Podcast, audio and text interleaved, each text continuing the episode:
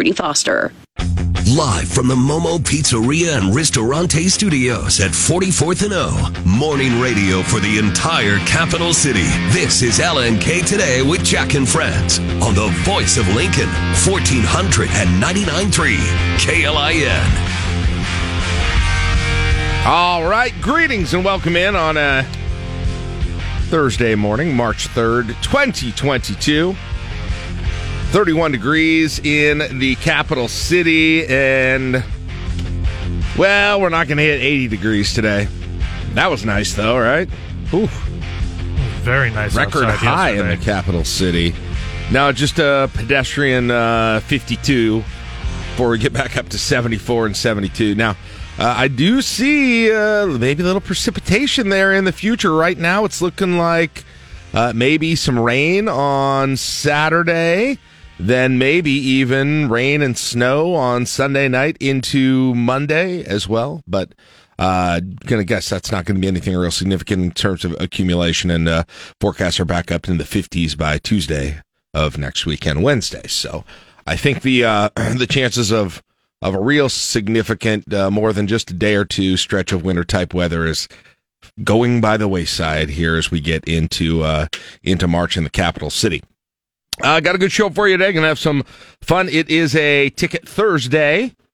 And today, Caleb, we have tickets to give away to the Paragon Ragtime Orchestra at the Rococo Theater on March 4th. Hey, ragtime, doo-doo, boo-boo-boo-boo-boo-boo.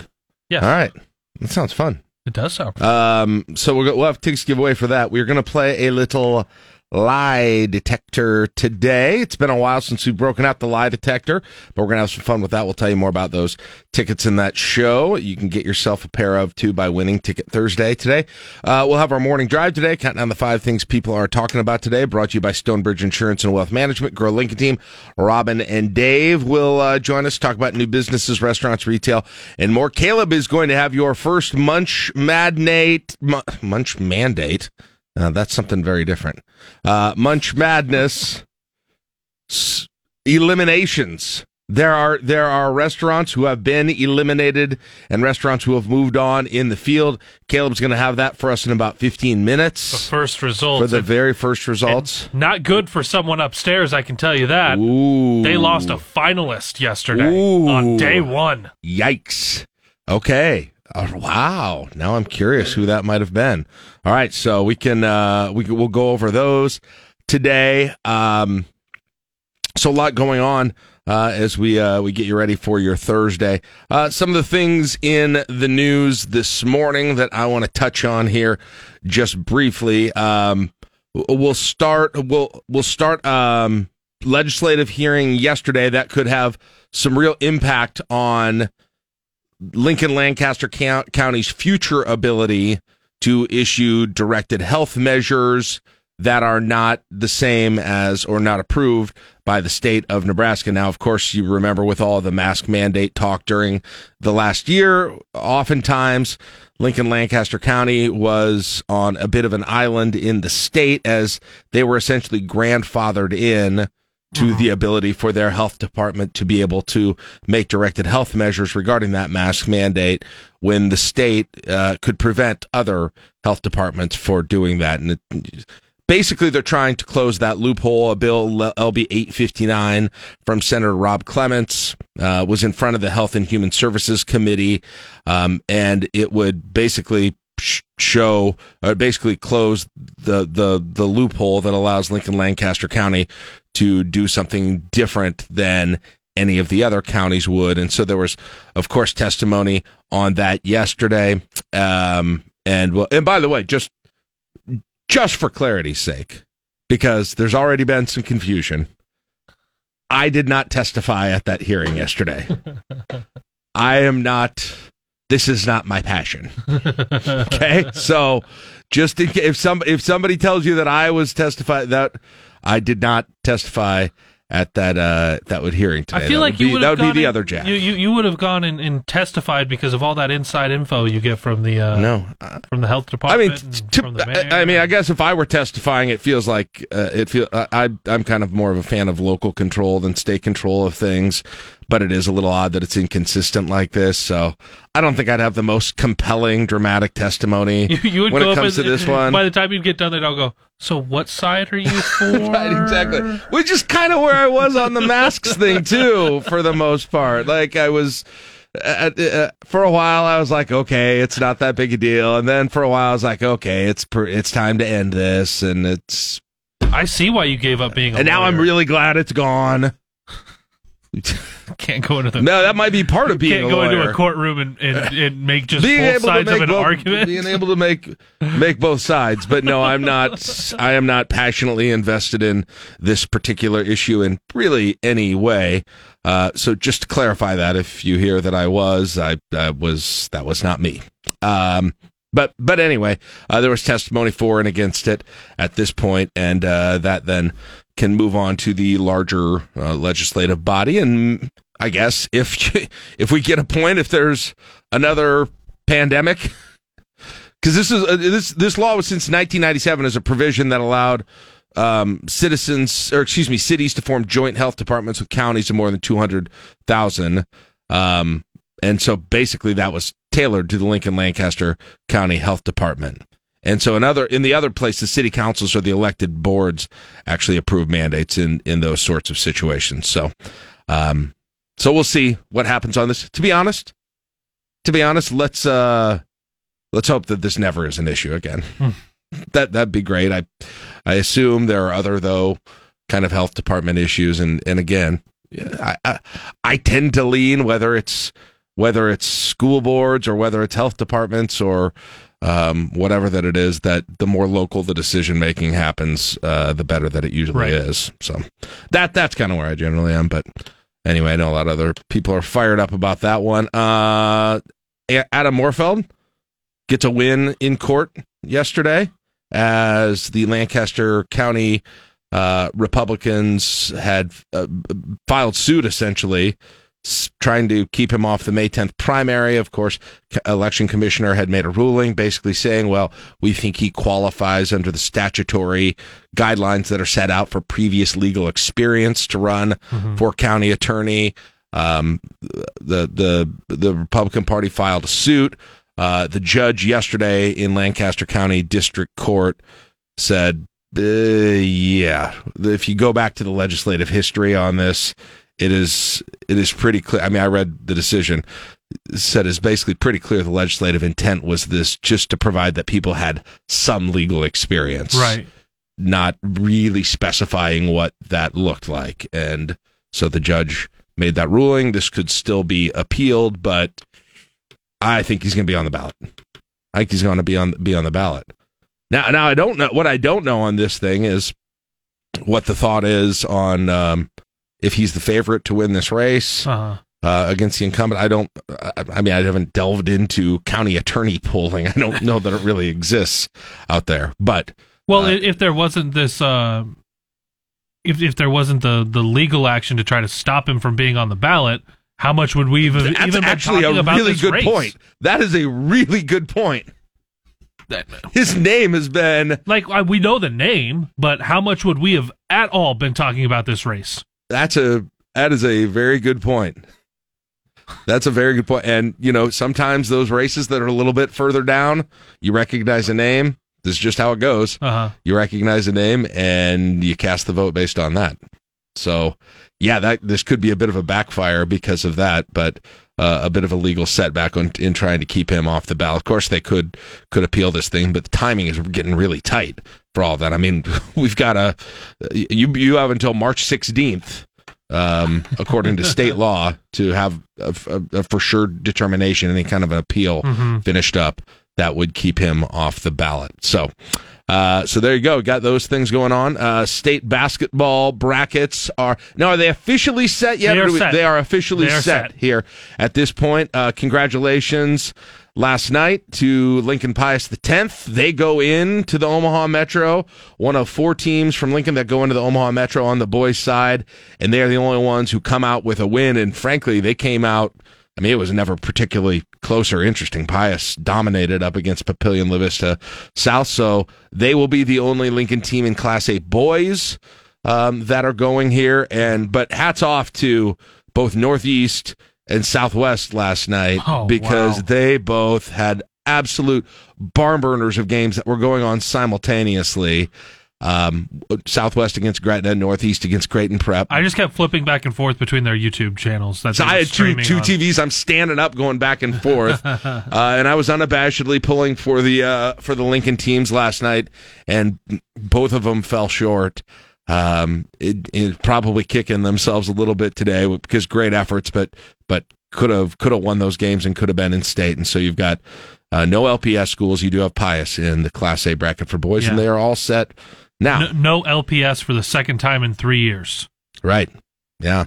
Last year, East got in. Yeah. Last year it was East and Pius, and in 2020, no Lincoln schools. Wow. Well, I think next year will be better. I have a good feeling that next year will be better. So now we get ready for next week. Caleb, for those who are thinking about going and seeing some of these games, people maybe remember and have heard that it's a different format this year. Boys and girls are going on at the same time this year because Pinnacle Bank Arena is going to be used for Big Ten wrestling the week afterwards. So they do class by day, right? I mean, each day is going to only be Big Ten wrestling's this weekend. Or Big Ten wrestling's this weekend. I mean, that's what I meant. But but they do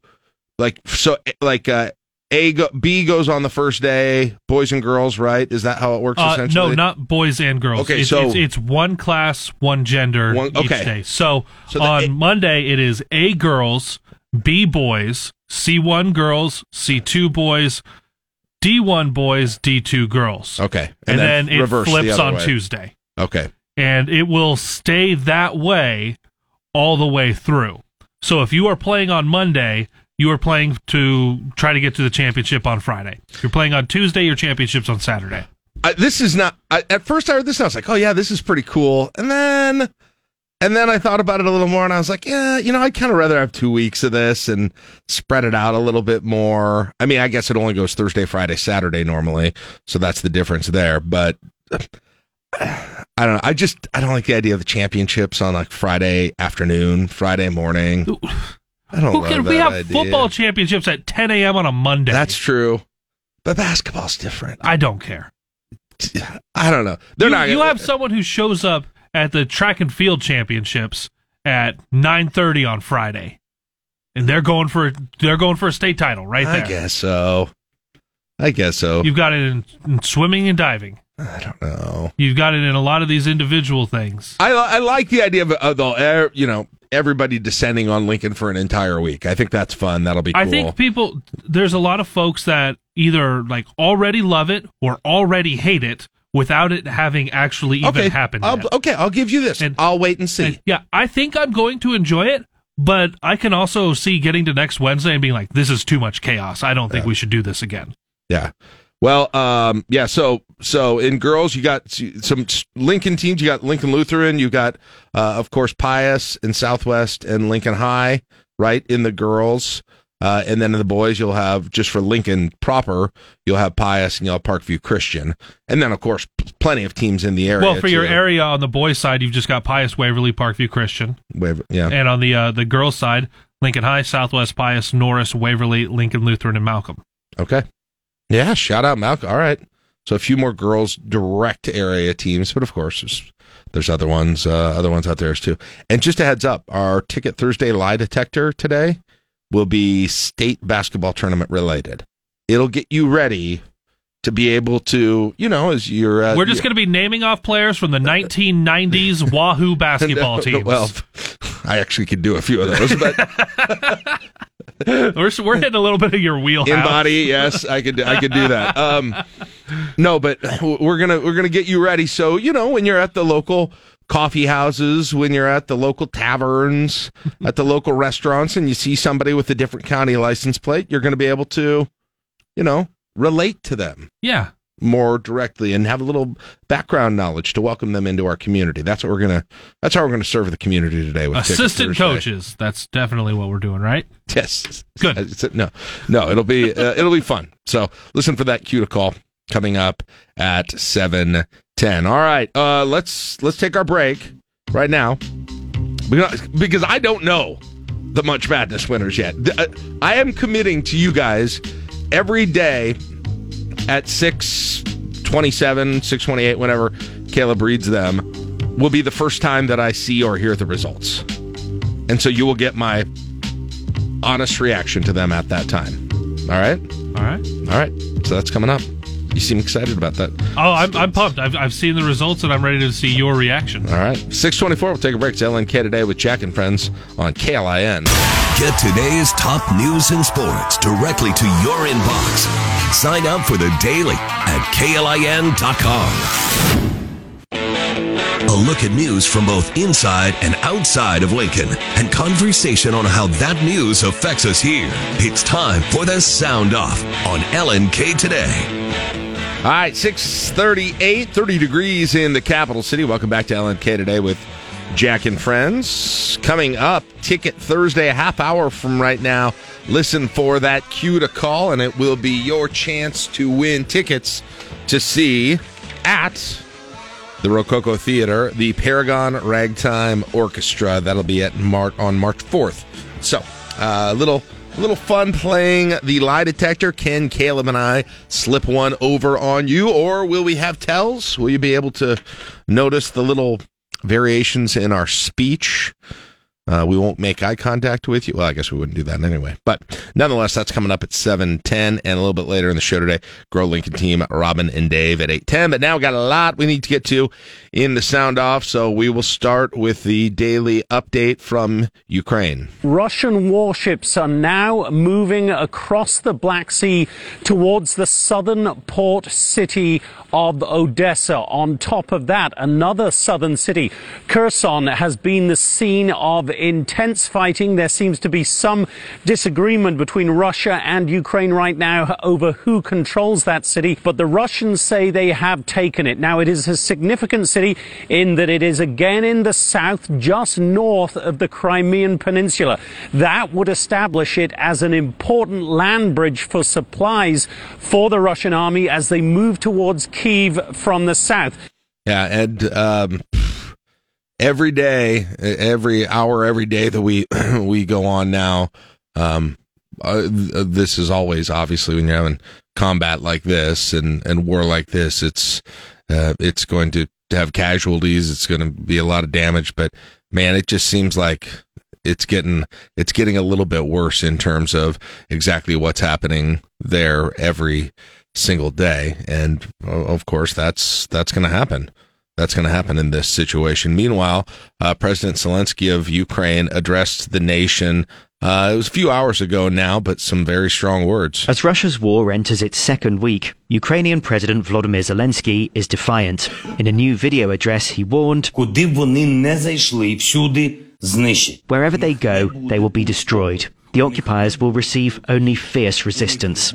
We know how patriotic wars start, and we know how they end for the invaders. Zelensky is claiming nearly 9,000 Russians have been killed in a week. He said to Russian soldiers, go home. In London, Simon Owen, Fox News. So, one of the biggest questions that I wonder about now is what kind of a scenario, given where we are today on March 3rd, 2022, what kind of a scenario is Putin foreseeing with this going forward, right? Yeah, assuming that he's got the military might and numbers to eventually, and it's not going to be as easy as I think they hoped, but to eventually have control of these key points, probably control eventually of Kyiv. Like, what's next at that point? You put in your own leaders, I assume, but I mean, Ukrainians are, I mean, they're going to keep it. It's not like that's going to go to be a stable place at any point. Is that, you know, is that what this is? Just you want to have this kind of the gateway to Eastern Europe, but one that is constantly at war, essentially, where they're constantly trying to take it back, which, I mean, I think that's what's going to happen with this. Will they be able to? And I don't, you know, that Ukrainians are going to be able to do that, but at the very least, there's going to be constant fighting for control of that country from what we've been able to tell from Ukrainians so far.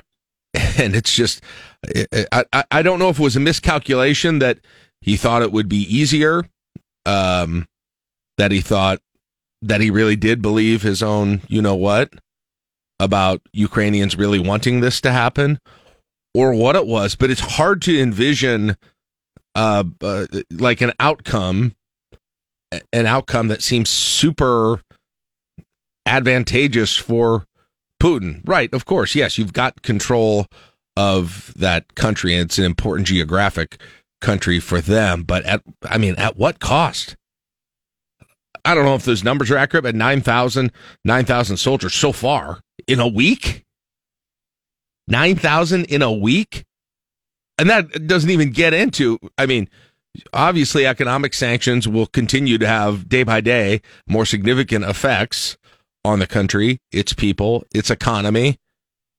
But how much money, how many resources, how much military capital has been spent and will continue to be spent if this goes on for days, weeks, months at this point? Like, it is at some point, does he ask, okay, is this really worth it at this point? But it's also hard to back out and save face at this point either, right? That doesn't seem like that's even a possibility. Meanwhile, at the UN yesterday, did you see this vote? Most of the nations of the world cast a vote on condemning Russia and their invasion of Ukraine, and it was lopsided. It was a very important vote for peace at the UN. 141 countries weighing in at a special meeting of the UN General Assembly in favor of a resolution condemning the invasion by Russia of Ukraine. It also demands Russia pull its troops out of Ukraine. Only 5 countries voted against the measure, led, of course, by Russia. This, as Fox News can confirm, there was a bit of coordination between Russia and China regarding the timing of the invasion. Apparently, Russian President Putin assuring Chinese President Xi they would not launch the attack until after the Beijing Winter Olympics Games. Oh, okay. Well, that makes sense. We know he was there at the opening ceremonies. Right. Sitting by himself and falling asleep. I won't launch the attack so that I don't take away from your Olympics, President Xi. Right. But you need to stand by me on these things and not cast a vote. And China did not. They abstained from the vote. 140 countries voted in favor of the resolution, 5 against.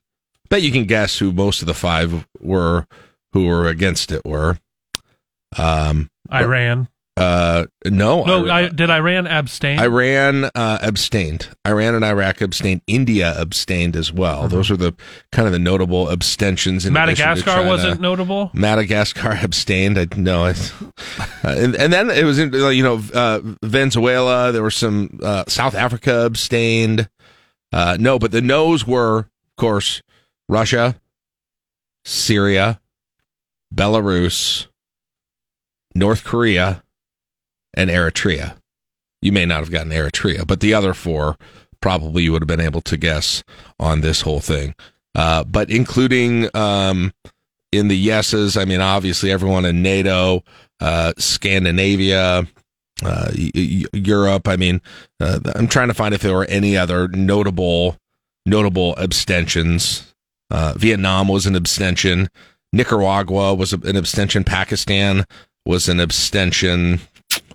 Kazakhstan, Cuba was an abstention. Yeah. So you kind of get an idea of what's going on there, but that's even significantly more than when they voted to condemn what was happening with Crimea, 8 years ago or so when that happened. All right. Let's see, what else do we have? All right, beyond the Ukraine stuff now, the Supreme Court nomination of President Biden, that process, the confirmation process, is underway to eventually be culminating in a Senate vote. Welcome and congratulate Judge Jackson. Judge Ketanji Brown Jackson spent the day in the Senate, the first steps in a confirmation process that could make her the first black woman on the U.S. Supreme Court. If you're going to be the first in America, you better bring credentials to the task, and she does. Senate Judiciary Committee Chairman Dick Durbin met with Jackson, so did the committee's top Republican, Chuck Grassley. Hearings are scheduled to begin the week of March 21st. And there's no reason to wait and delay, as far as I'm concerned. If confirmed, she would take the bench after Justice Stephen Breyer retires at the term's end this summer. On Capitol Hill, Jared Halpern, Fox News. And it'll be, you know, it'll be like... It'll probably be like every Supreme Court nomination that we see at any point now, where it's a very partisan vote. The Democrats have the tiebreaker, though, in this one. And, you know, I wouldn't be surprised if she gets not a lot, but, I don't know, a handful, a single handful of Republican votes. Yeah, a Collins or a Romney or, I don't know, a Sass, maybe? I don't know. We'll see. We'll see on that would be interesting with Sass. Yeah, he's usually, I don't know. His very initial comments were pretty open to it, but yeah, I don't think so on that one. But like the Collins and the Romneys and Murkowskis of the world may get some votes for those from the Republicans as well. So we'll see though what comes up in the hearings. Meanwhile, the January 6th committee. Yesterday, in some court filings, indicated that they may give a little bit of a foreshadowing of what their plans are in terms of contacting law enforcement going forward. The House committee looking into the January 6th riot says evidence shows the former president and his associates engaged in a criminal conspiracy to block the certification process of the election. They were responding in a court filing to a lawsuit by one of former President Trump's attorneys who's trying to protect some documents from the investigation. The committee can't bring criminal charges on their own, but they can make a referral to the Justice Department. The former president's called the committee's actions a political witch hunt. In Washington, Jill Nadeau, Fox News. So, I mean, like she said, like Jill Nadeau said there, they're not the law enforcement branch of the government, I should say. But this seems to me like some foreshadowing that they are going to refer some of their findings to the Justice Department and see what the Justice Department wants to do with this. Also, it wouldn't surprise me, by the way. I don't know if it'll be in the next couple of months, maybe a little bit further out than that, but they're going to have some made-for-TV hearings. I don't even necessarily say that just to indicate that they're not of some value, but they're going to be designed to be publicly consumed hearings about this whole thing, probably maybe late spring, early summer. We'll see. But this happened to just kind of come out in a court filing here. Did you see the story about the Nebraska Attorney General? First of all, I read the headline, Caleb, and I thought it said Nebraska Attorney General joins TikTok. And I'm like, okay, that's weird, but is that really news? But it's TikTok. Yes, it would be. Joins TikTok investigation on this, and several states are involved in this. 8 state attorneys general, including from Massachusetts and California, investigating whether TikTok violates consumer protection laws and negatively affects young users' physical and mental health, focusing on how the app boosts user engagement. Child safety advocates have alleged its algorithms promote eating disorders and self-harm content. California Attorney General Rob Bonta saying children feel like they need to measure up to the filtered versions of reality they see. TikTok says it has many safety and privacy protections for minors and cares deeply about supporting their well-being. Kristen Goodwin, Fox News. All right, so we'll see what happens with that. A little other piece of tech news. So apparently Apple, those of you who have not been wanting to drop a lot of money on your phones, but you still want an Apple phone, well, maybe an option for you coming out. Apple's about to show off the latest versions of some popular products and wants you to be there. I'm going to Greg Joswiak, Senior VP of Marketing, tweeted a video invitation to tune in to the live web event on March 8th. That's when Apple's expected to launch a low-cost version of its popular iPhone SE, its first update in 2 years. Carmen Roberts, Fox News. I will say this: I did have the in my lineup of iPhones that I had over the years. I had the 4, I think I had the 5S, and then I had the SE before I went on to whatever the 8 or wherever it is now. The SE at that time, remember that one? It was like the small, cheaper, thinner one. It was the worst of any iPhone that I've ever had.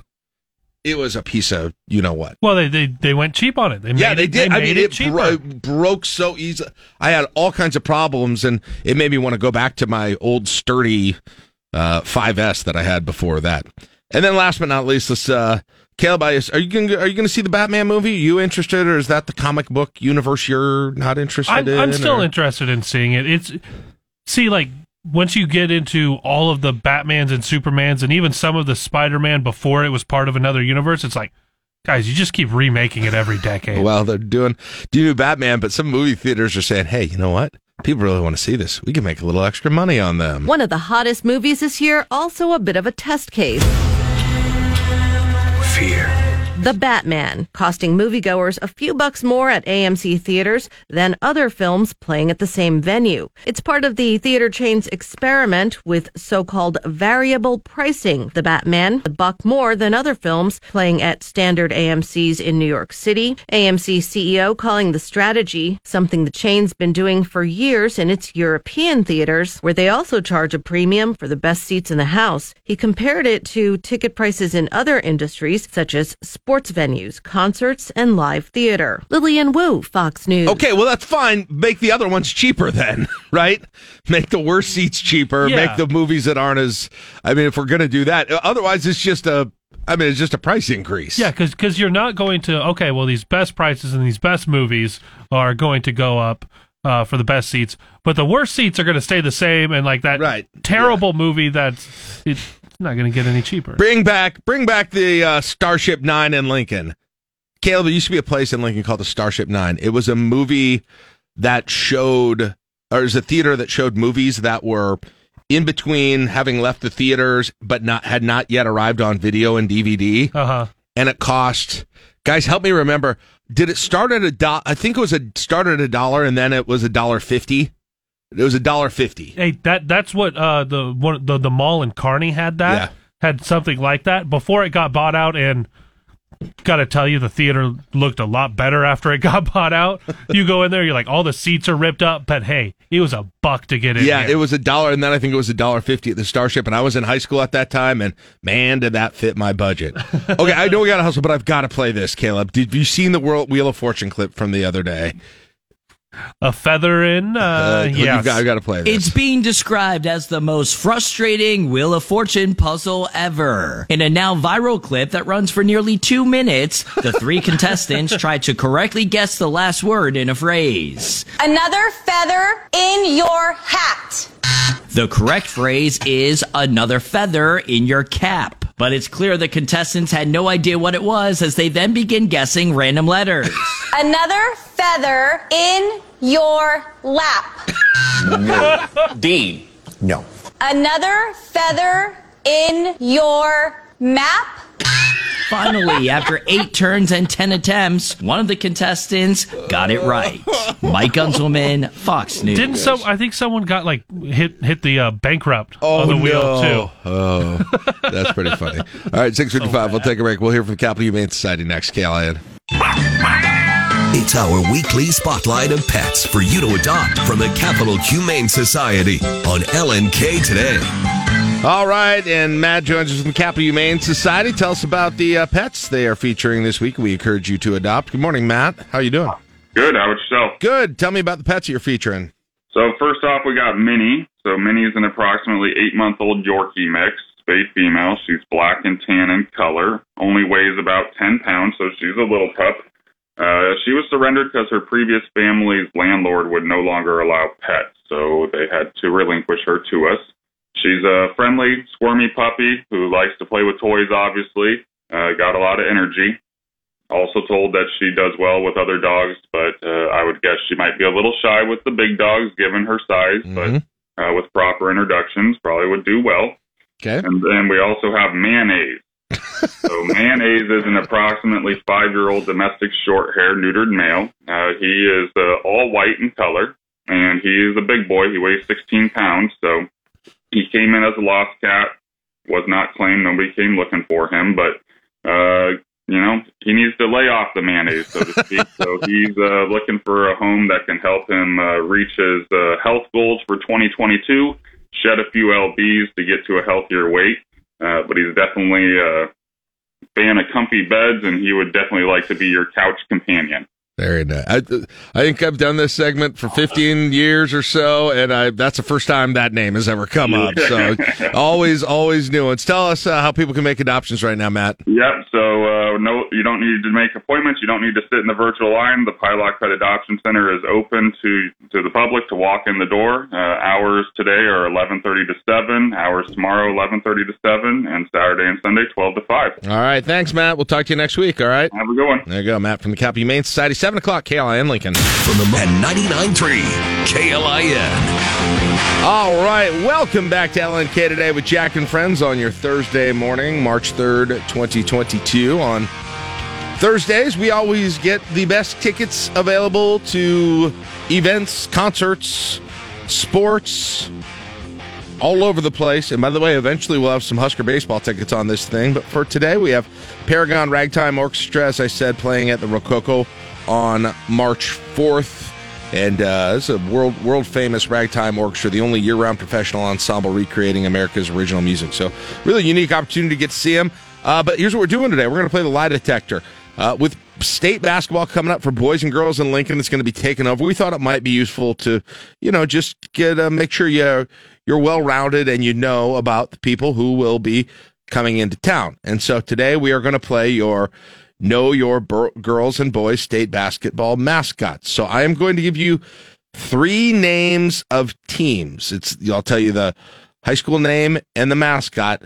One of those has the wrong mascot. The other two are correct. You need to pick the lie out of the group. If you get three in a row, then we are going to give you the tickets. Charlie is first today. Good morning, Charlie. How are you doing?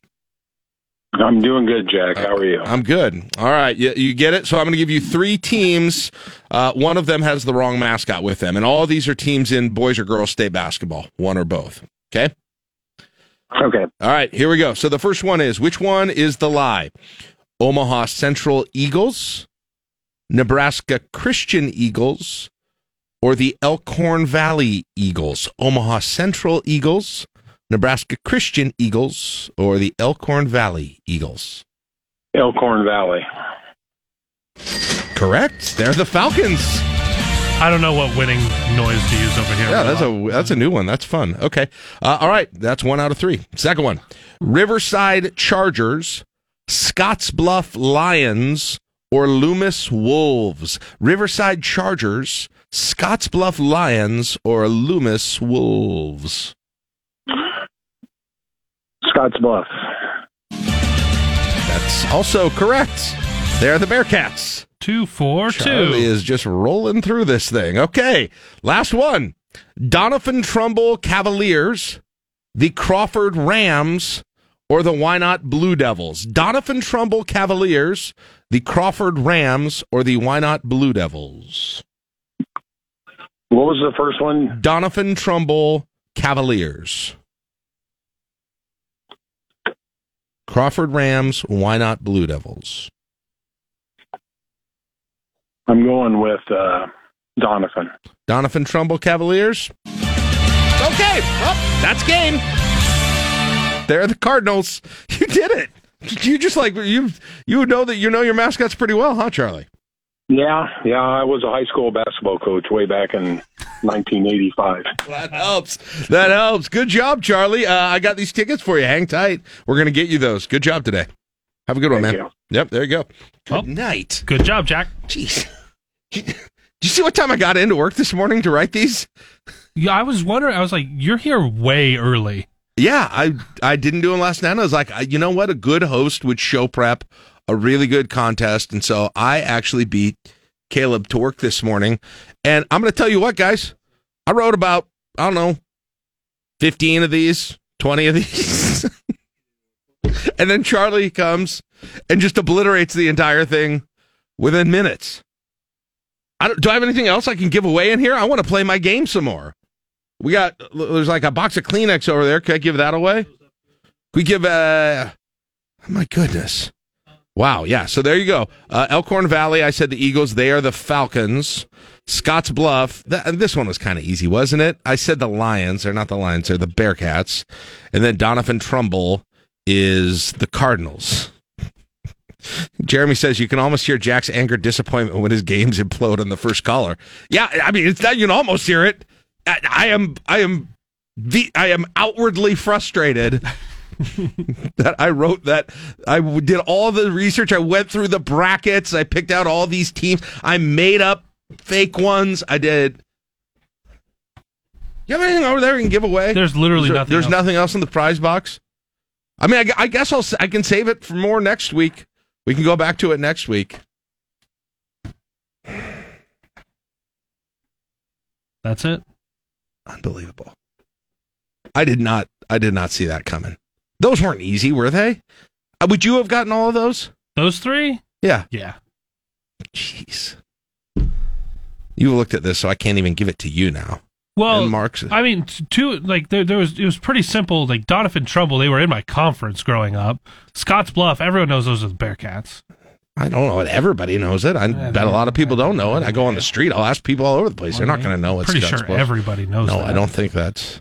You're just giving out everyone as the Eagles right away. Yeah, everyone knew Greg that. Says, sounds like a boomer blew that up. Sorry, you don't get a point for it. Well, I mean, we were giving away ragtime tickets, am I right? Hey. Oh. Okay, so okay, I'm gonna. You got okay. I'm gonna play with the textures here. Okay. Let's see. I'm not giving you a prize because I don't have one, but I want to see how the textures do on this one. Okay. Which is the fake one? Freeman Falcons, Elkhorn Valley Falcons, or Elkhorn North Falcons? Freeman Falcons, Elkhorn Valley Falcons, or Elkhorn North Falcons? You have an answer in your head, ladies and gentlemen? Just tell everybody, yell everybody around you, so you've got it right. Say you've got it right. It's Elkhorn North. That's a fake one. They're the Wolves. I tried to get you there because they're a new school. But Elkhorn Valley is the Falcon. Elkhorn North is. Let's see. But Elkhorn North has had a lot of success on the women's basketball side. They won a state championship. Ooh, look at everybody. Missed these on the text line. Pine Lake Mike, wrong. Craig, wrong. Wrong. Elkhorn North was the fake one. Now look at this. All right, let me just dominate the textures for a while. get a little confidence. Mike and Ralston says Freeman. Wrong. Nobody's even texted in a right answer yet. Elkhorn North is the Wolves. Come on, everyone in Adams knew it was Falcons. Yeah. All right, how about this one? Fort Calhoun Pioneers, Adams Central Grizzlies, or Diller... What? Okay, you just ruined it. But now we can't do that. You spoiled that one. Okay. Wait, you don't think that's believable? The Adams Central Grizzlies? No. First of all, how many Grizzlies are there in the state of Nebraska? Well, I mean, how many Spartans are there in the state of Nebraska? No. Or how many Gators are there in the state? Not how many real life are there. How many schools are the Grizzlies? I don't even know. Probably not very many. All right, so we can't do that because Caleb spoiled it. By the way, it's Adam Central Patriots. Yes. Okay. You're so smart. All right. How about another one? I'm going to turn my mic off. All right, Hardington Cedar Catholic Knights, Norfolk Catholic Knights, Elmwood Murdoch Knights. Which is the fake Knights? By the way, Chicken Rich just texted me Seward Salmons. That would have been a fun one to do. I should have been. Let's see how bad you think my bad ones are. By the way, the fake one there is Hardington Cedar Catholic. They're the Trojans, not the Knights. Meade Raiders. All right, leave your mic on so you can. Okay. Meade Raiders, Howells Dodge Jaguars, and North Bend Central Bison. I'll just say one of those schools is orange. And one of those mascots doesn't go with orange. I didn't know orange that. And black. North Bend Central. Jaguar sounds fake. No, because it was what was Howells the Tigers, the Dodge Pirates. Combine a tiger and a pirate, you get a jaguar. Everybody knows that. That's exactly what that is. It's North Bend. They're not the Bison. They are the Tigers. Eric, you're right on the text line. Congratulations. Well, the Texans are having fun playing this for no prizes whatsoever. How's Bobcat? Randy says the Bobcats. Nope, they're the Jaguars. I got this from the NSAA official page, by the way, not from my own memory. All right, Bennington Badgers, Bellevue East Bunnies, and Amherst Broncos. Bennington Badgers, Bellevue East Bunnies. and Amherst Broncos. I know. I didn't say anything, but like you put bunnies in there and but Bennington and Bennington Badgers, Bellevue East Bunnies, Amherst Broncos. That might have thrown people off. Maybe a little. Because they think, oh yeah, I think there is a bunnies, right? I think that's up in Omaha.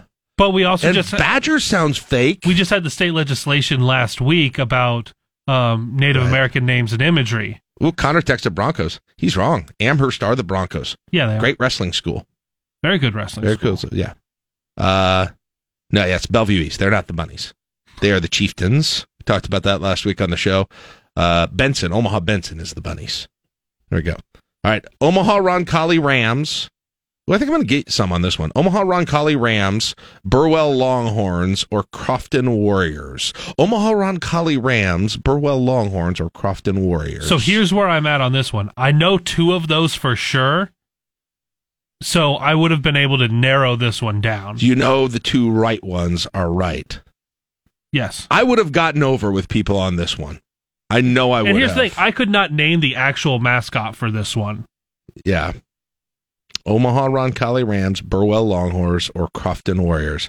I just got to say it a few times because I know in about 90 seconds I'm going to get all the texts in on this one. I'm fairly certain Connor has gotten every one of these wrong. I'm sorry, Connor. So Roncalli is not the Rams, but it totally sounds like they could be. Yeah. They are the Crimson Pride.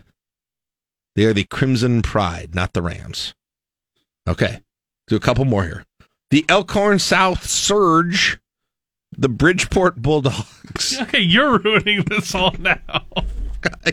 I suck at this game sometimes. I can't. Here comes our mascot, liar. Sergeant Surge.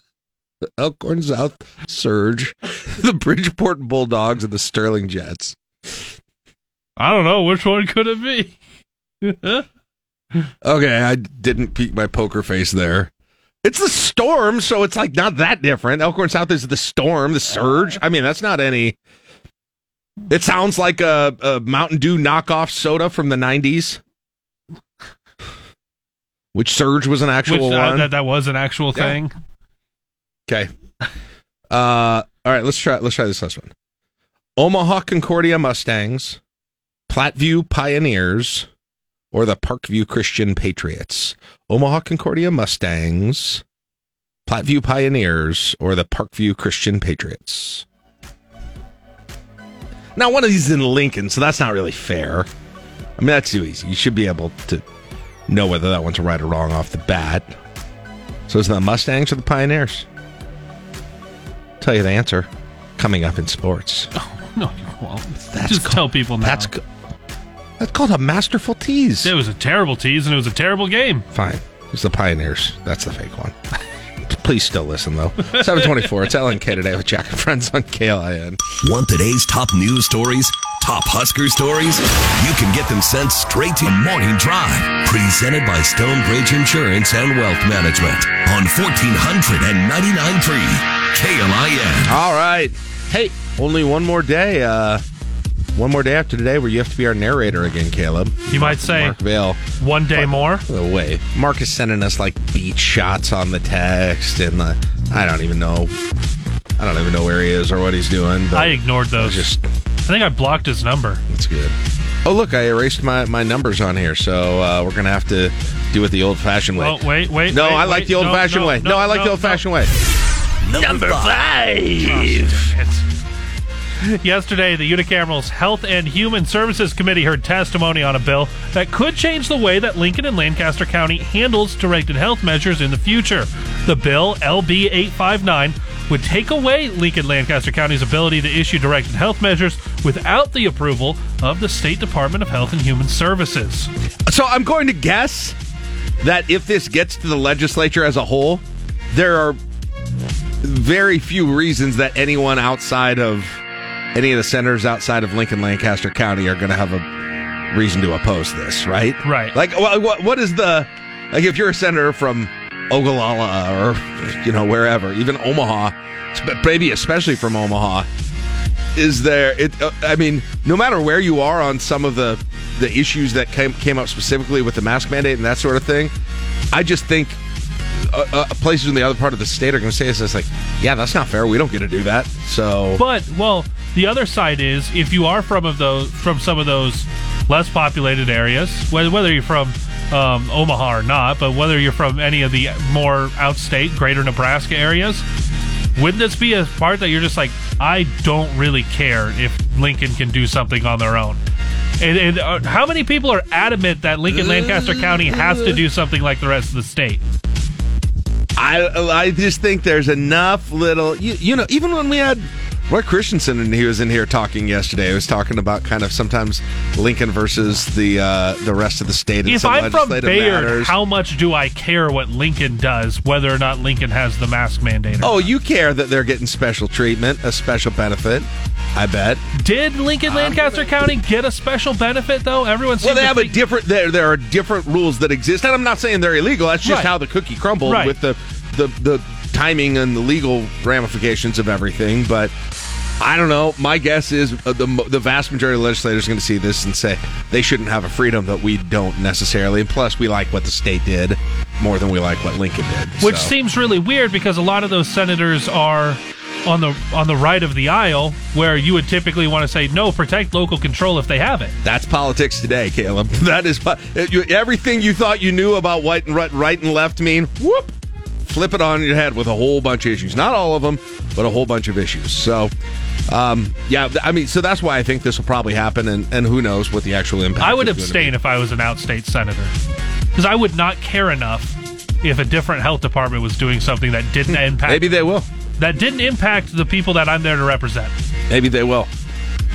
I don't know. And just one clarification, because a few people have made this mistake, because it can be confusing. I did not testify at that hearing yesterday. I'm going to be honest. I've got some passions in my life, some things I care about. This bill is not one of them. So I did not testify yesterday. That was other Jack here at KLIN. So anyway, just want to clarify that. And all right, moving on. Oh, I have to hit... Well, I was going to look it up. I was going to do it manually and do my...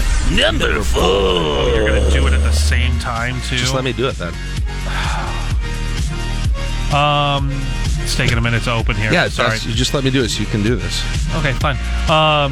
You've got Nebraska Attorneys General Doug Peterson leading a national TikTok investigation. Yeah, you didn't put anything on there, so I'm trying to find all the information to talk about it. No, you know what? I can... fill in the details. Well, Carla had the story, too. Carla had the story, too, a little while ago. But so I saw the headline yesterday, and it was... And you know sometimes when a headline gets cut off and you don't see the last word because it's on a third line? I saw a headline on one of the stories, and it says, Nebraska Attorney General joins TikTok. I'm like, really? Doug Peterson trying to become an influencer here? What's going on? Doug Peterson here for Lee's Chicken. Is he the Jackson Mahomes of the state of Nebraska government? Man, you're going to get some people fired up with that comment. Jeez. Well, that's what I thought. That's not true. He did not join. He joined a TikTok investigation. He didn't join TikTok. I got to scroll down and get the last line of the story. And so what they're looking at is this is a consumer protection type laws, assessing whether those... those exist in this case. Feels like... it's interesting because it feels like TikTok, but there are a lot of other things that probably do bad things to kids' brains and a lot of these social media issues that are out there and I think are very real, but it also seems like hard to draw lines at where that ends and where that begins, especially with some of these social media companies. So I'll be curious how they come out on this thing, and how if they do say, or if they do believe, if the investigation does believe they've run afoul of consumer protection laws, what is it that they do that say Instagram doesn't do, or other types of entities like that target minors, especially because it was all about Instagram in this when a while back. You remember when there was going to be a kid's Instagram, and that testifier. So I'm just curious where the legal lines, and I don't even claim to know where they end and begin with the potential regulation of something like this. So anyway, but no, AG, as far as I know, I'm not on TikTok, so I guess I don't know. He may be I'm not expressing an opinion one way or the other, or whether the AG is on TikTok, but I doubt it. That'd be awkward. With this, I have TikTok just so my fiance can send me videos that she finds funny. I showed you one of them the other day. It was pretty entertaining. Funny. I don't know. I still don't have it. Do we need an LNK today TikTok?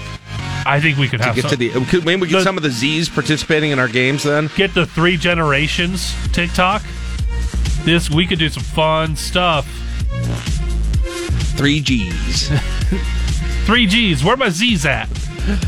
All right. Oh, I gotta hit the button. Moving on. Hate this. You don't so much. State Senator Adam Morfeld won another round in his attempt to get on the ballot for county attorney after a Lancaster County district judge ruled in his favor against Nebraska and Lancaster... Oh my God, I am struggling on this one. Ruled in his favor against the Nebraska and Lancaster County Republican parties, there we go, saying his legal qualifications and experience were adequate to meet statutory requirements. GOP entities can still appeal, although they'll have a short time to do so.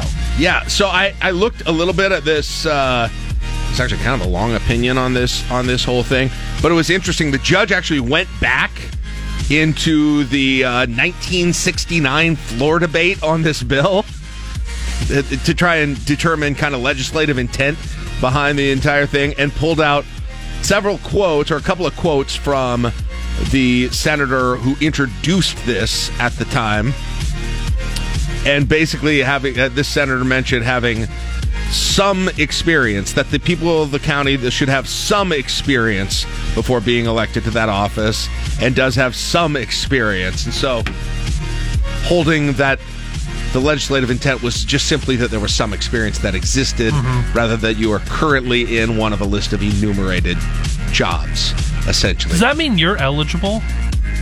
Well, that's a good question. Now, that's a good question. I would be a great test case for this now. Right. Because you're going by... Oh, is it too late? Because you're going by the... I don't want to be a prosecutor. Experience has existed. How far back can you go with that? I think, number one, I'd have to make my law license, my state bar association, to active from inactive. So that's number one. I have to do that. That's not hard to do.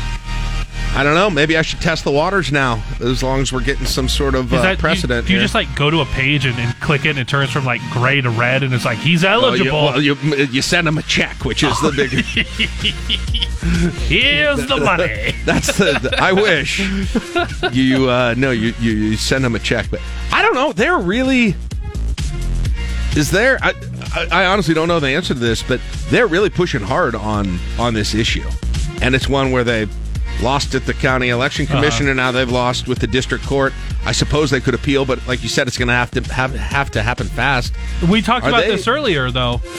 With all of that, we're talking about Adam Morfeld. We're saying the name Adam Morfeld because of all of these lawsuits and the appeals and where it's going through and in the legal action with it. If none of this happened, and it was a race being run without trying to see whether or not he was eligible to be on the ballot, I don't think we would have mentioned this race once, other than when there was it would have been in a newscast early on to announce that, hey, this guy's running for this. Yeah, there's been a lot. In a race like this, for better or for worse, that kind of stuff like name recognition can make a little bit of a difference here, so... Yeah, I don't know. I don't know if I'd be continually pushing, especially when it seems to be a losing fight at this point, to continue to try to fight it. And so it gives him something to try and get supporters riled up for his cause on social media. Like you can drive people with something like, hey, they're scared of me. They're coming after all this stuff. I feel like at this point, like you definitely, even with it being a short amount of time, you don't want to appeal and just give more... time to just have By the way, if you read that order, they didn't leave much room for him to. Yeah. I mean, they can, but we'll see. All right, moving on. What else we got? Number 2. Crazy story from our friends on Channel 8 Eyewitness News, as a man had to be evicted from one of the Haymarket Park suites, then arrested after setting up shop there. On Friday around 11:45 a.m., a Haymarket Park employee found 32-year-old Joseph Jarman barricaded inside of a suite.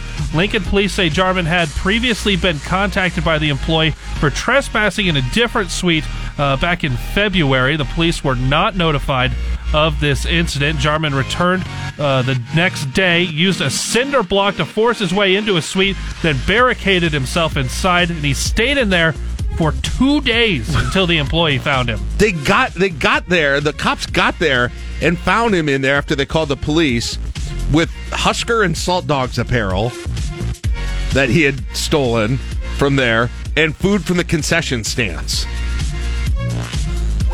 What? I mean, who hasn't want to lived inside of a baseball stadium for a while, just wearing your team gear, eating peanuts and Cracker Jack around the clock? That's the next renovation. Maybe what a suite you can actually stay in there. An actual at Haymarket suite. Park, yes. Live each one of the sports. Actually, that's a good idea. Each one of the sports should have a actual suite like that. A stay there. Pinnacle Bank Arena, Memorial Stadium. I wonder if his legal defense is he's going to be, he was protesting the Major League Baseball lockout. Could be. Listen, this was symbolic here. Protest the Major League Baseball lockout.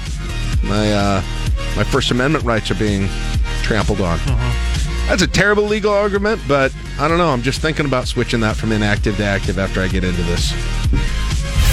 Number one. Nebraska women's basketball. I had nothing to add to that, so. Nebraska women's basketball postseason begins tonight. They'll take on Illinois, who is the 14th seed, giving hope to all 14 seeds or possible 14 seeds out there in this tournament. The Illini beat Wisconsin in the opening round of the tournament yesterday. Huskers played Illinois last month, knocked off the Illini by 19 in Champaign. Neutral court time now. Expect that to be 20+. Yes. Well, that is correct. Yeah. No, I think Nebraska women are going to win tonight, and listen, don't put the cart ahead of the course, but don't put the cart ahead of the horse, but assuming they match up with Michigan tomorrow night, that is going to be that's going to be one to watch on a late Friday night. Oh, you mean Michigan, whose coach said Nebraska was a bubble team?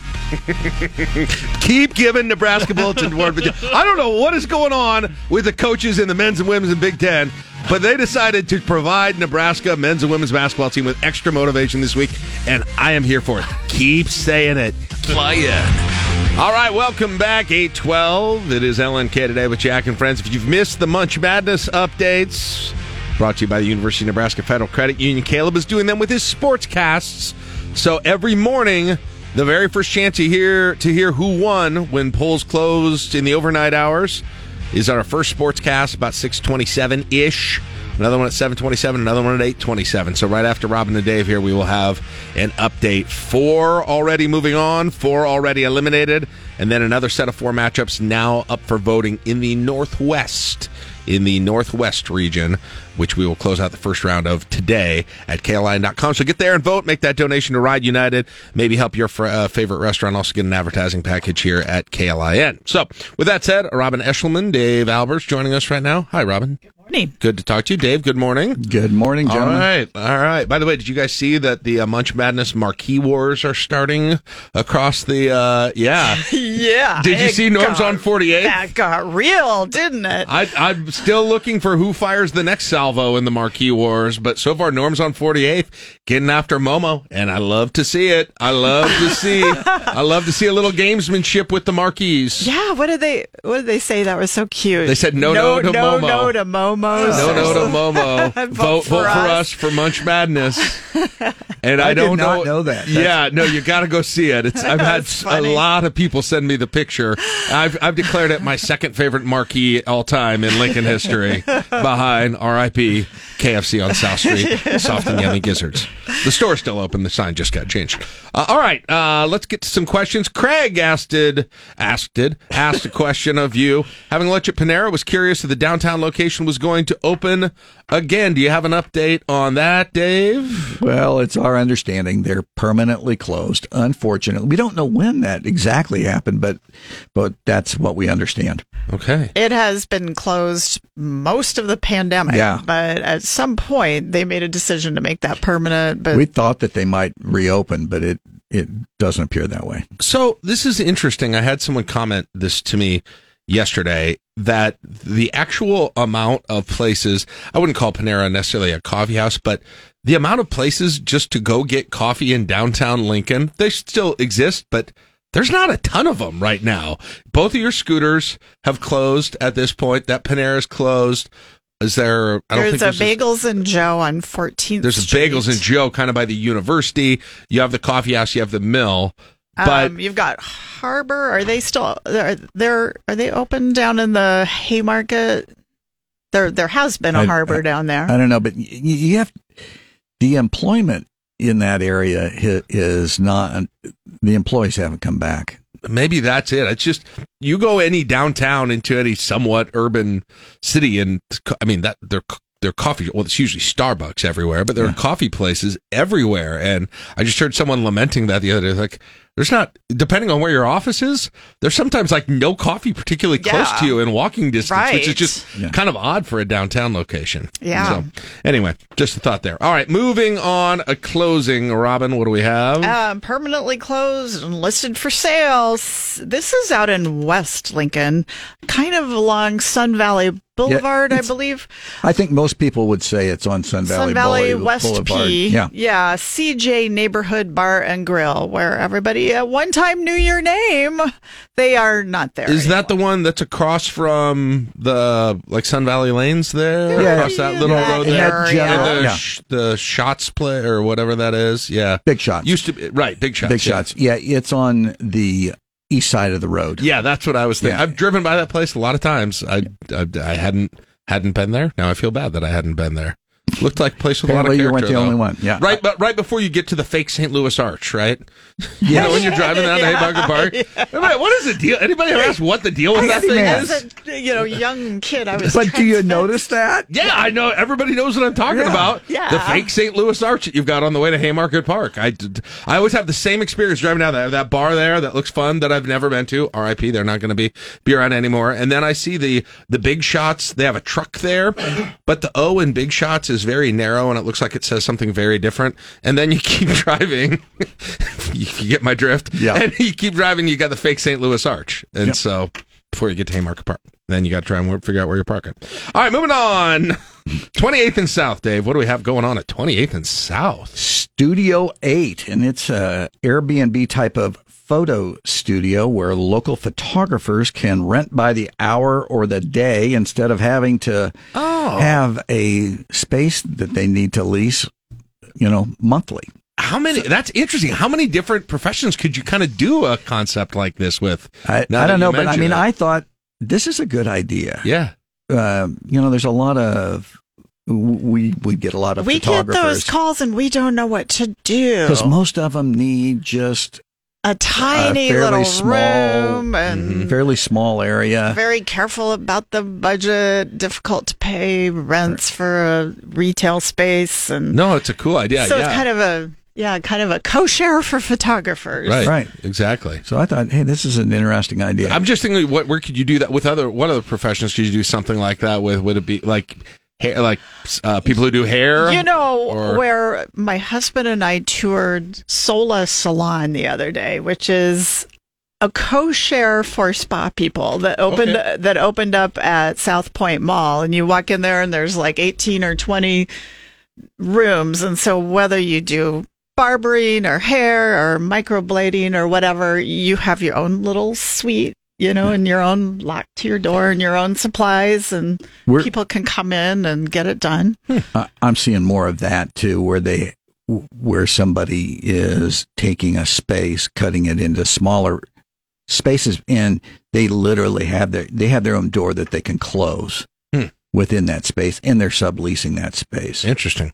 I remember one time, and this goes back like a long time ago, but somebody actually counted all of the small businesses that we have in Lincoln, because at that time, a few years ago, we knew that, LIBA had 1,000 members and the chamber had, 1,500 or 2,000 or whatever the number was.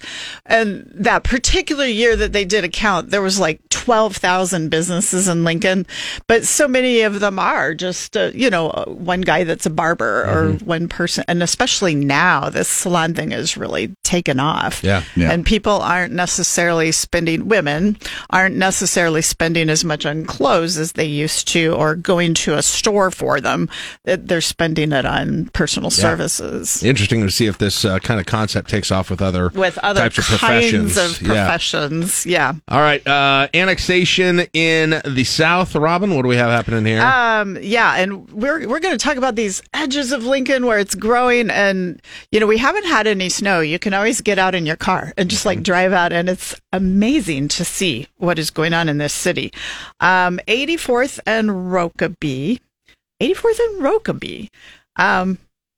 31 acres coming in, a zone change coming, 574 apartments and townhomes. Yeah. Wow. This would be on the 574. This is on the northeast corner of 84th and Rokeby. At least I know that the applicant there, Lincoln Federal, owns that ground. And that would be quite close to Lincoln Electric's building, wouldn't it? Yeah, not too far from there. You'd be able to see it from there. Oh, yeah. That's like northern Firth.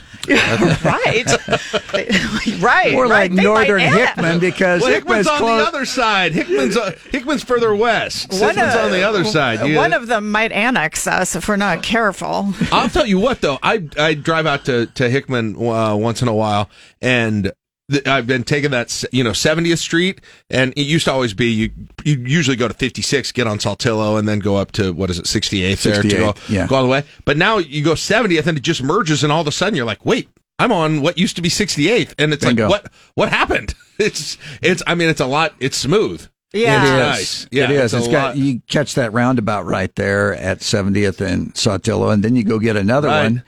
Plus, I don't have to take any terrifying time on Saltillo, because it always terrifies me. Well, yeah.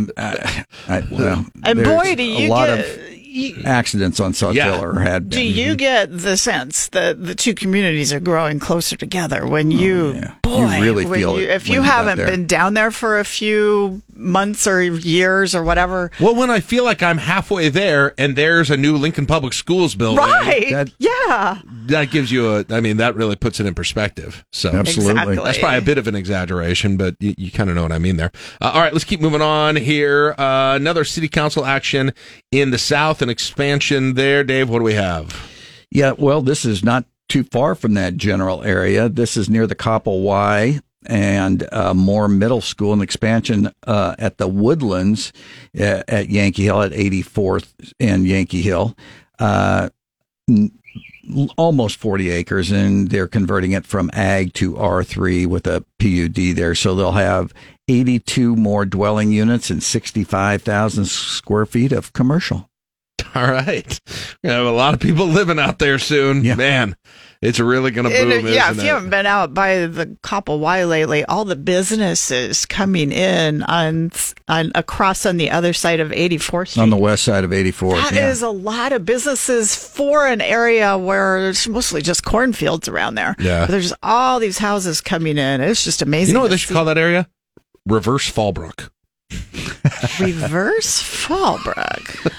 I think the developers are going to stick with the ones that they have. I like it. You got Fallbrook on one side, you got Reverse Fallbrook. Right. Anybody who's got a friend who lives in one of those, you're like, oh, really? We've got to drive all the way out there? But it's a very nice place. Well, yeah, and how long would it take if you lived in Fallbrook to get to Omaha as it would to get to Lincoln Electric? To Reverse Fallbrook. You've heard to Reverse Fallbrook. Right. All right. Let's see. Looks like we're out of time here, guys, and so we'll save those last couple for more next week. For a little bit more next week. You guys are preempted this week, but people can check out your podcasts. We do. Lincoln Electric System was in, and they did a show for us, Solar Panels for Newbies. Lincoln Electric is giving a first-come, first-serve stimulus. If you don't know anything about it, it's a great podcast. So, Solar Panels for Dummies. It's interesting what they're doing. And it's pretty fascinating what LES is doing. Cool. Yeah.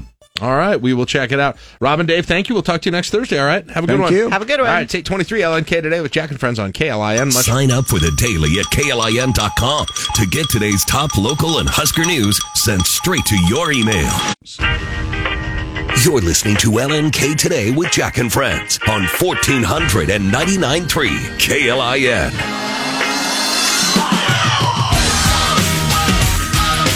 Woo! 8:39 LNK Today with Jack and Friends on KLIN, March 3rd. 2022, 31 degrees, cooling off a little bit today. And by cooling off, I mean it's not going to be like 82. It's going to be in the 50s. Finally, summer can end. I'm considering, Caleb, I'm trying to look really closely at the forecast tomorrow, but with the Nebraska women, knock on wood, playing tomorrow night if they win tonight, a late-ish game. So it'll be the thing about where Nebraska is slotted into the bracket is tomorrow night would be the exact same thing as tonight. Right. What is the so it'll probably be around 8, right? We think. Well, the guide we got from Nebraska Athletics and the little media stuff that gets sent out says approximately 7:30 is what they say. It always is later than they think. I am expecting it to be closer to 8 o'clock. Yeah.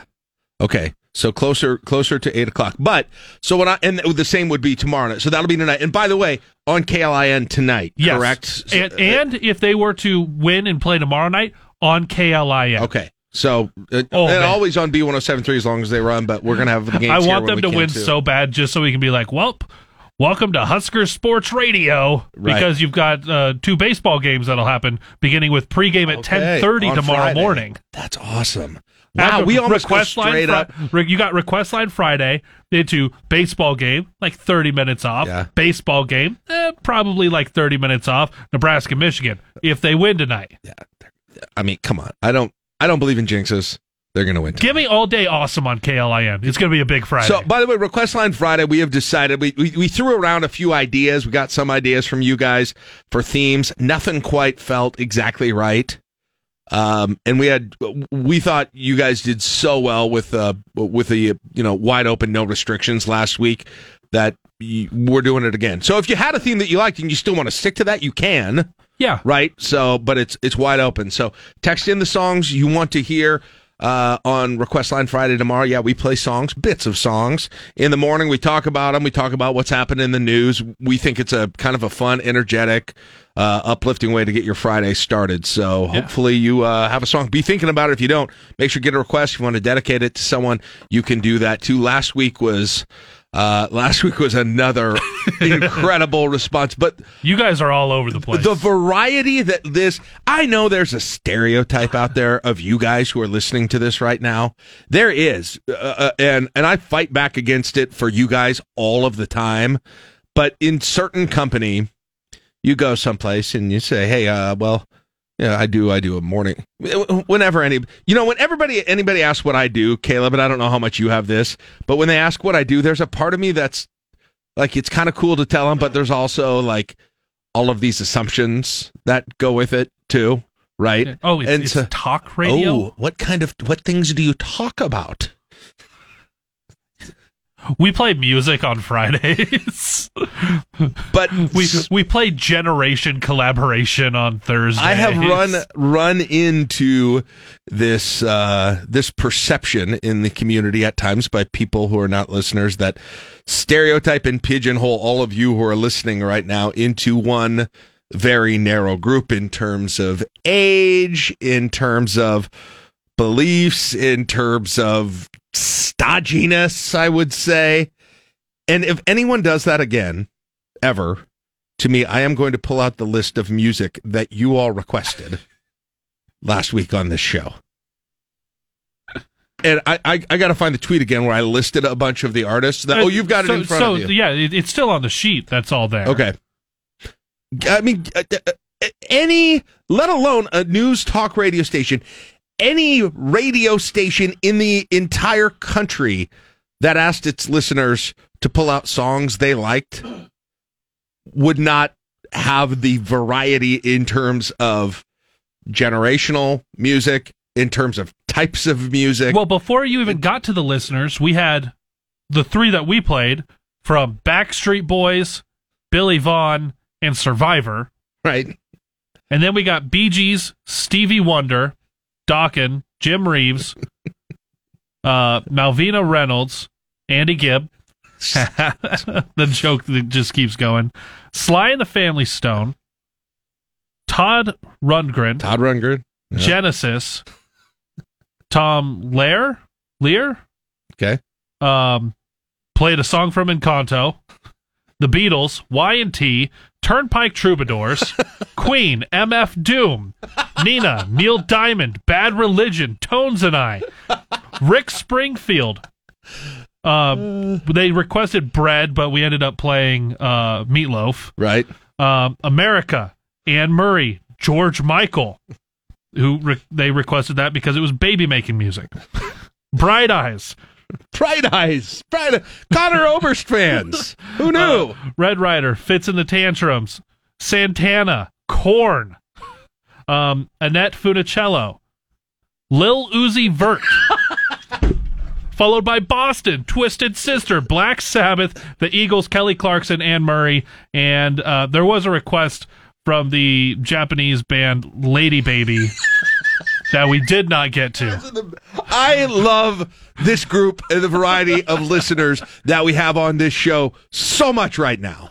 I love it. This is like the hope that I had for what this listenership could become for so long. I celebrate the variety and the differences in this listenership. Okay, and you got a whole lot of radio out there who prides themselves on narrowcasting, on really going hyper into one demographic.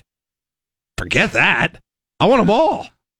I love. So it's not just the variety you get from the listeners. It's the that folks understand on the text line, the naming. Yes. Obviously, you've got one that's just Mark K. You've got Coach A. Other Phil, Chicken Rich, Gen Z Molly, Warren from Vintage Heights, Pine Lake Mike, Scott Not Molly, Panhandle some of these Steve. I still don't even know where some of these came from. Well, by the way, Asterisk James, formerly Genesis James, texts in and says, "Tell those people it's only old people listening. The listeners are multi-generation, and to prove it, you did a generational trivia contest, and the millennials won." Boom!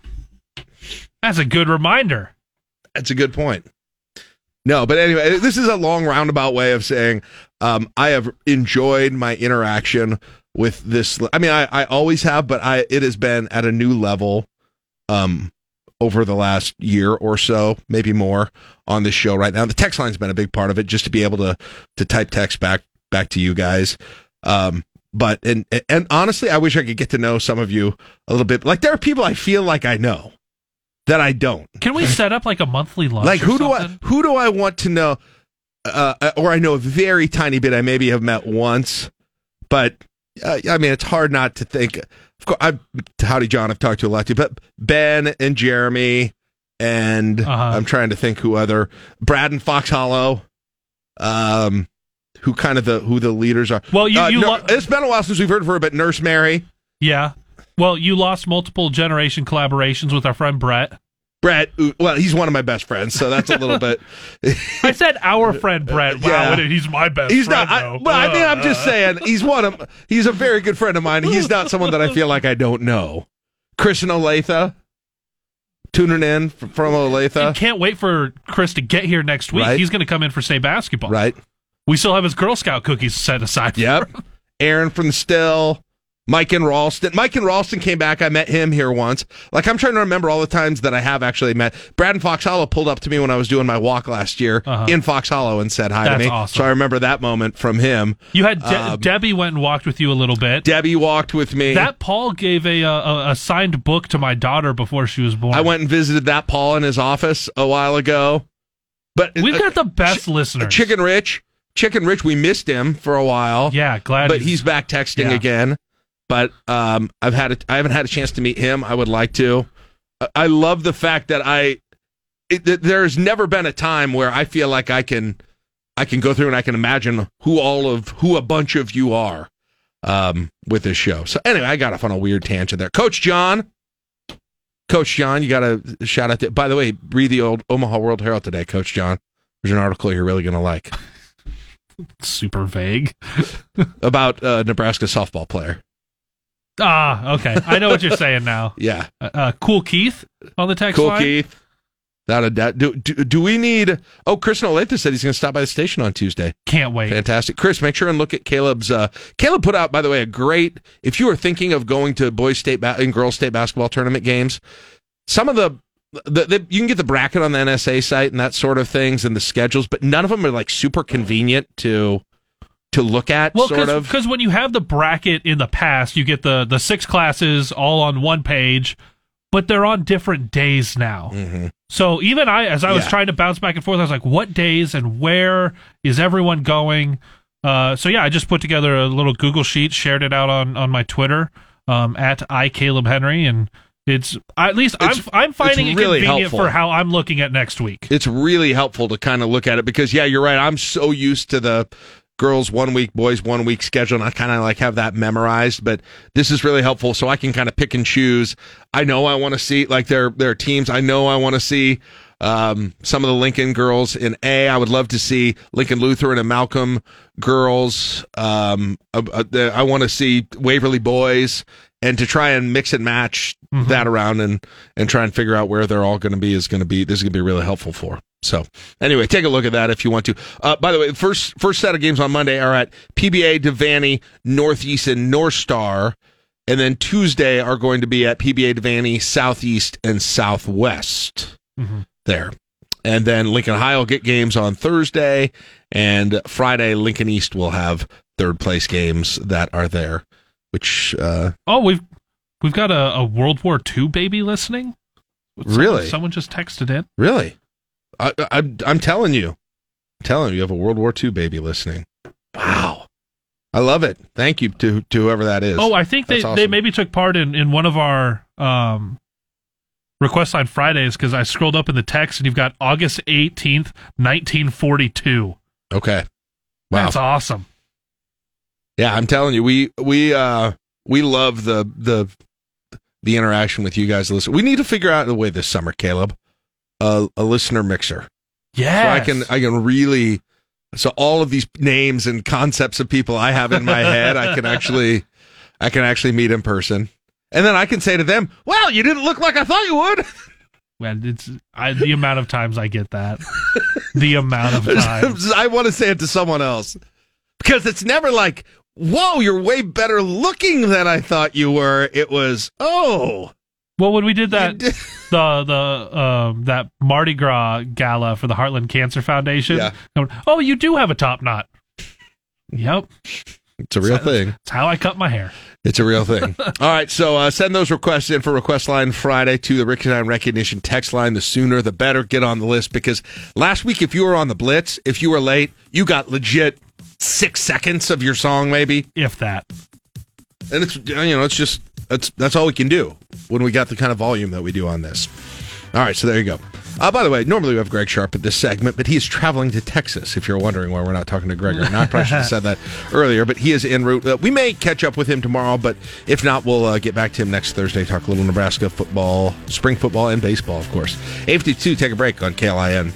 Waking up the capital city with the help of Nitro Cold Brew Coffee from Broken Rail Beverage Company. This is 1499.3 KLIN. You're listening to LNK Today with Jack and Friends on 1499.3 KLIN. Hey, get to KLIN.com and moat.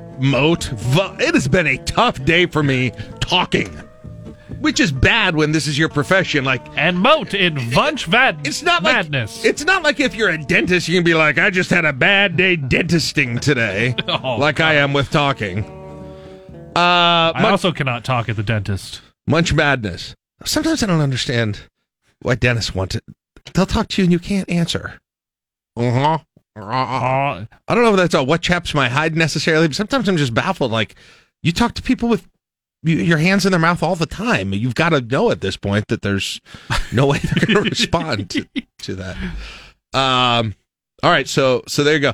Voting. By the way, every vote gets you a chance to win a $50 gift card to one of the Final Fork restaurants. So if you do vote, every time you vote, each time you got a better chance of winning one of those restaurants. So I haven't voted yet today. I voted today. Your matchups today.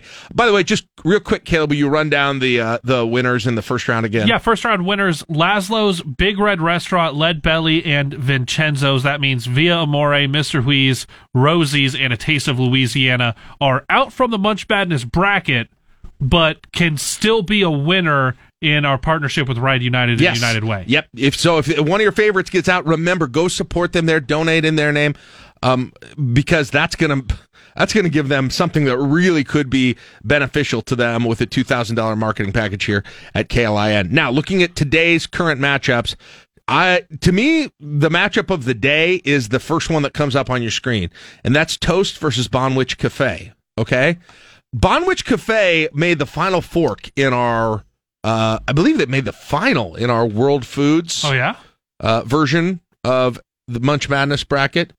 Toast has been in the past, but in my opinion, their performance is not measured up to what I think is their reputation and their quality. They haven't. The vote just hasn't gotten. And I always thought, you know, Fallbrook probably comes out really strong for Toast. So I think I have Bonwich Cafe winning this one, but Toast is always one that I think could have some potential in this.